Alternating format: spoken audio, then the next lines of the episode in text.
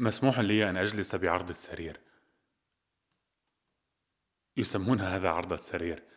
كانوا يريدون إرغامي على التمدد على السرير. لكنني تحدثت مع الطبيب في الزيارة. الآخرون ليس لديهم الشجاعة للتكلم لأنهم يخافون العاملين هنا. ولذا يرقدون في أسرتهم كأنهم أموات حيث الملاءات البيضاء الناصعة والمكوية. بالطبع تكوى مرة واحدة في الأسبوع عندما يحضر رئيس الأطباء للزيارة. بيضاء مثل الفل ومكوية. والجميع كأنهم أموات. اغتسلوا وتجمدوا. لا أحد يتحرك. تماما مثل العسكر. انتباه! كيف حالنا اليوم؟ هل هناك مطالب؟ لا تمام. كل شيء هنا عظيم كل شيء هنا على ما يرام. نحن نشكر الله والحكومة وكل الإنسانية الجماعية وكل شيء على ما يرام. فعندنا عندنا كل شيء. ثم يذهب. ليس في حاجة لأن يفتح الباب بنفسه. ناقص فقط أن يفرشوا له الوساط الأحمر على الأرض. لو أنه قام برفع غطاء أي سرير مرة واحدة غطاء سرير واحد لانتفخت عيناه من ورم أسود معبأ كريه الرائحة. في الظهر وفي المؤخرة في الساق. من الإجبار على الرقود في السرير من الرقود طويلا ومن قلة العناية. فقط يضعون عليه دهانا من كروسولة كبيرة مليئة بالمرهم. والكل يوضع له بنفس الملعقة. أنا نفسي لديها واحد. ورم كبير هكذا. هذا هو الطاعون. صدقني. هذا هو الطاعون. لن أخضع مطلقا. ليس الآن. أنا لم أقل شيئا. أنا لم أقل إن كل شيء عظيم. أنا طلبت على الأقل أن أجلس بعرض السرير. قلت هذا. بالطبع ليس بهذه النغمة فأنا لست مغفلا. بالطبع لقد أمسكت أعصابي. ولقد تحكمت في نفسي أيضا في سيبيريا. التحكم في النفس يمكن الشخص أن يتخطى دارا مثل هذه. طبعا لا تنسى أنني كنت عدوا. عدو. عدو وقع أسير هذه الدولة. ورغم ذلك فقد عاملوني معاملة حسنة. معاملة أفضل من هنا. نعم. نعم. أفضل من هنا. شيء غريب. صح؟ ما السر في ذلك؟ هل أنا عدو؟ هل أنا عدو مرة أخرى؟ هل أنا أهدد أحدا؟ كلا كلا كلا بالتأكيد لا. انظر. هل هذا منظر أعداء؟ كلا. المسألة كلها إذن هي عدم مبالاة. عدم مبالاة. هذا أسوأ شيء في الإحساس. كلا. لا إحساس. إنه عدم إحساس مطلق. إحساس بارد. بارد أكثر ألف مرة من برود سيبيريا القارصة.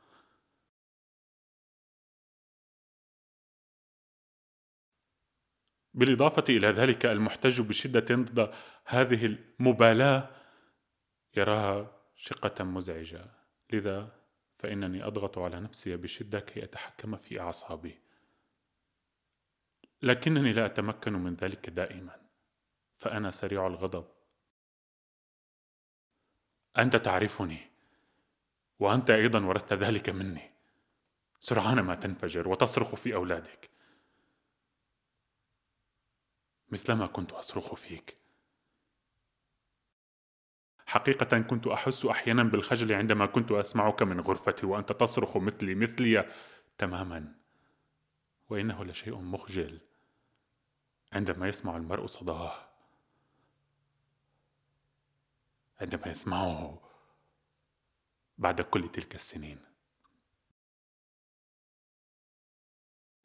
ذات مرة عندما كنت لا تزال في الرابعة من عمرك انفجرت صارخا في وجهك فكدت تسقط على الأرض من رعبك ثم بدأت بالبكاء حتى أشفقت عليك وقلت لا تبكي كل شيء على ما يرام كل شيء على ما يرام لكنك لم تتوقف عن البكاء. عندئذ صحت بصوت أكثر ارتفاعا. توقف عن البكاء. كل شيء سيكون على ما يرام. وأنك كنت تعرف هذه النبرة فقد حاولت أن تغصب نفسك وتتوقف عن البكاء لكنك لم تستطع وأردت أن تخرج. لكنني وقفت لك في الطريق. كف عن البكاء الآن. لا أستطيع. أود لكنني لا أستطيع بابا. قلت ذلك والدموع في عينيك. لكنني صرخت فيك فجأة توقف عن البكاء. فتوقفت توقفت عن البكاء. غير أنه كان هناك أنين غريب يصدر منك فجأة من حين لآخر. فحدقت فيك وانزعجت حين رأيتك تحاول متشنجا كي لا تستفزني أن تكتم هذا الأنين. الأنين الأنين الذي يخرج منك بين الحين والآخر لكنك لم تستطع. وفي خلال محاولاتك تلك كنت تتلفظ أنفاسك. كما يتنفس مريض بالرب. ثم شعرت فجأة بطعنات غريبة في قلبي. فرفعتك وأخذتك بين ذراعي. ولممتك في حضني. ثم تمشيت بك في أنحاء الشقة. ثم إلى البلكونة حيث تحدثت معك. بصوت خفيض وحنون. صوت خفيض لم يخرج من قبل في حياتي. كل شيء سيكون على ما يرام كل شيء. تمام؟ آسف. آسف بشدة. سامحني. من فضلك. وأخيرا أخيرا وبعد مضي فترة من الزمن توقف أنينوك. كانت تلك هي المرة الأولى التي قلت لك فيها سامحني من فضلك. لقد صحت فيك كثيرا. إنني لا أؤنب نفسي لكنني أتألم حتى الآن. عندما أتذكر. كلا لم أضربك. لكن ذلك الصراخ لم يكن شيئا حسنا. لست في حاجة لمواساتي فأنا الذي صرخ فيك وليس العكس. لكنك كنت عنيد. أجل. هل تتذكر عندما رفضت أن تدرس؟ أود أن أضحي بكل شيء لكي أنفق عليك عددا من السنوات لكي أمنحك الفرصة التي لم تتوافر لي أنا. فماذا فعلت؟ لقد رفضت كل ذلك. وما رد فعلي؟ صرخت فيك؟ وكان هذا آخر صراخ لي فيك. لكنه لم يعد يضيرك في شيء. اليوم أعرف أن ضميرك يوجعك. لكن ذلك لن يغير شيء. أما أنا فلم أكن بحاجة لأحد كي يصرخ في لأنني كنت أتمنى أن أدرس دون أن تكون هنالك فرصة. وبسبب ذلك صرت موظفا موظفا صغيرا. لكنني درست عملت كورسات وعلمت نفسي. ليس, ليس من أجل المال. بل لكي لا أقع تحت سيطرة رئيس غبي. لكنه من المحتمل أن يكون ذلك موقفا غبيا بالمثل.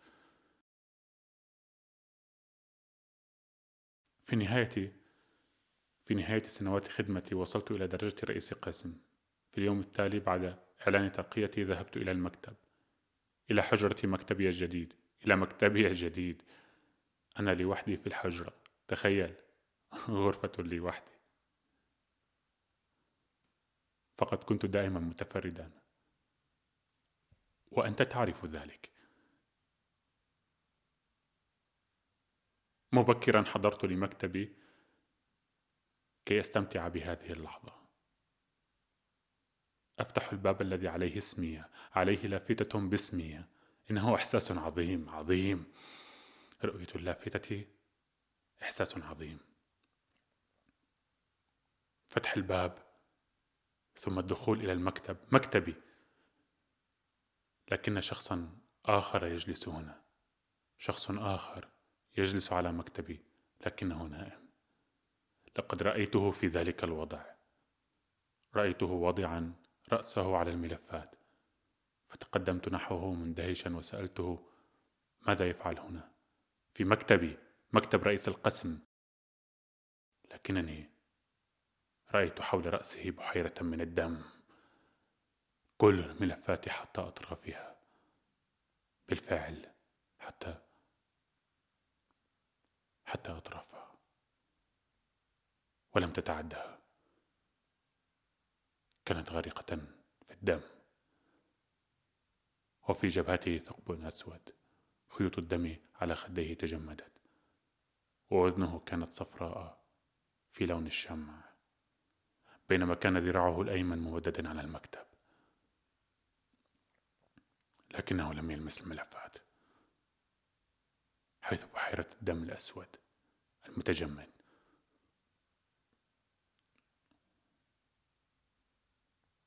مسدس يستقر في قبضة كفه التي لم تكن مضمومة.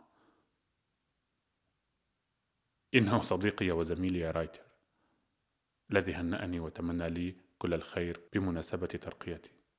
يجلس في مكتبي ثم يطلق على نفسه الرصاصة ليموت.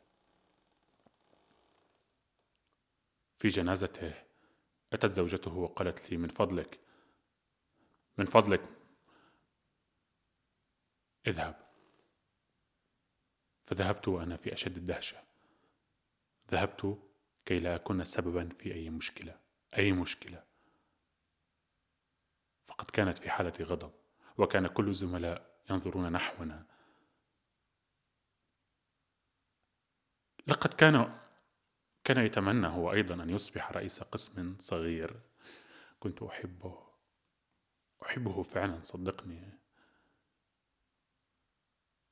المرء يدفع الثمن في كل شيء. نعم يدفع الثمن في كل شيء. ثم ماذا؟ لا لا داعي أن تكلم رئيس الأطباء. ثم لماذا؟ إنه لن يفيد في شيء.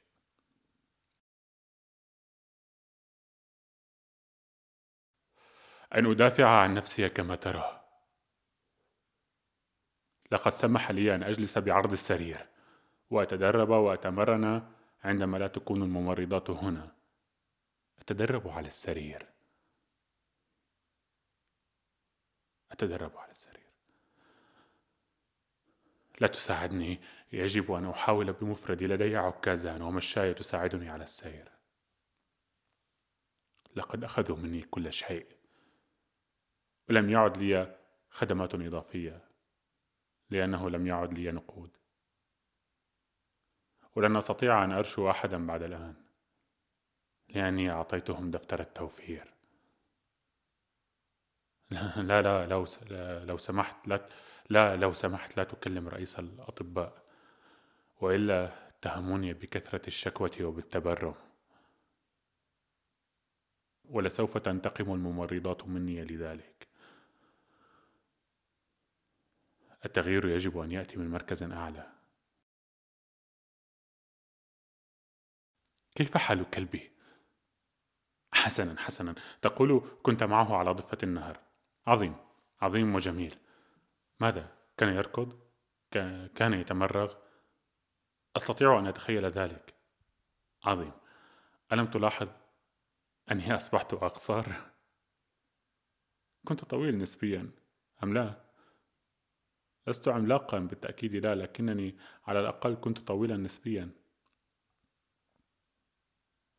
أنت أيضا طويل نسبيا. إنني أنكمش. أنكمش. بالفعل أنكمش. الهيكل ينكمش. الجسد ينكمش. الجمجمة كذلك تنكمش. أنا أسير بجمجمة منكمشة.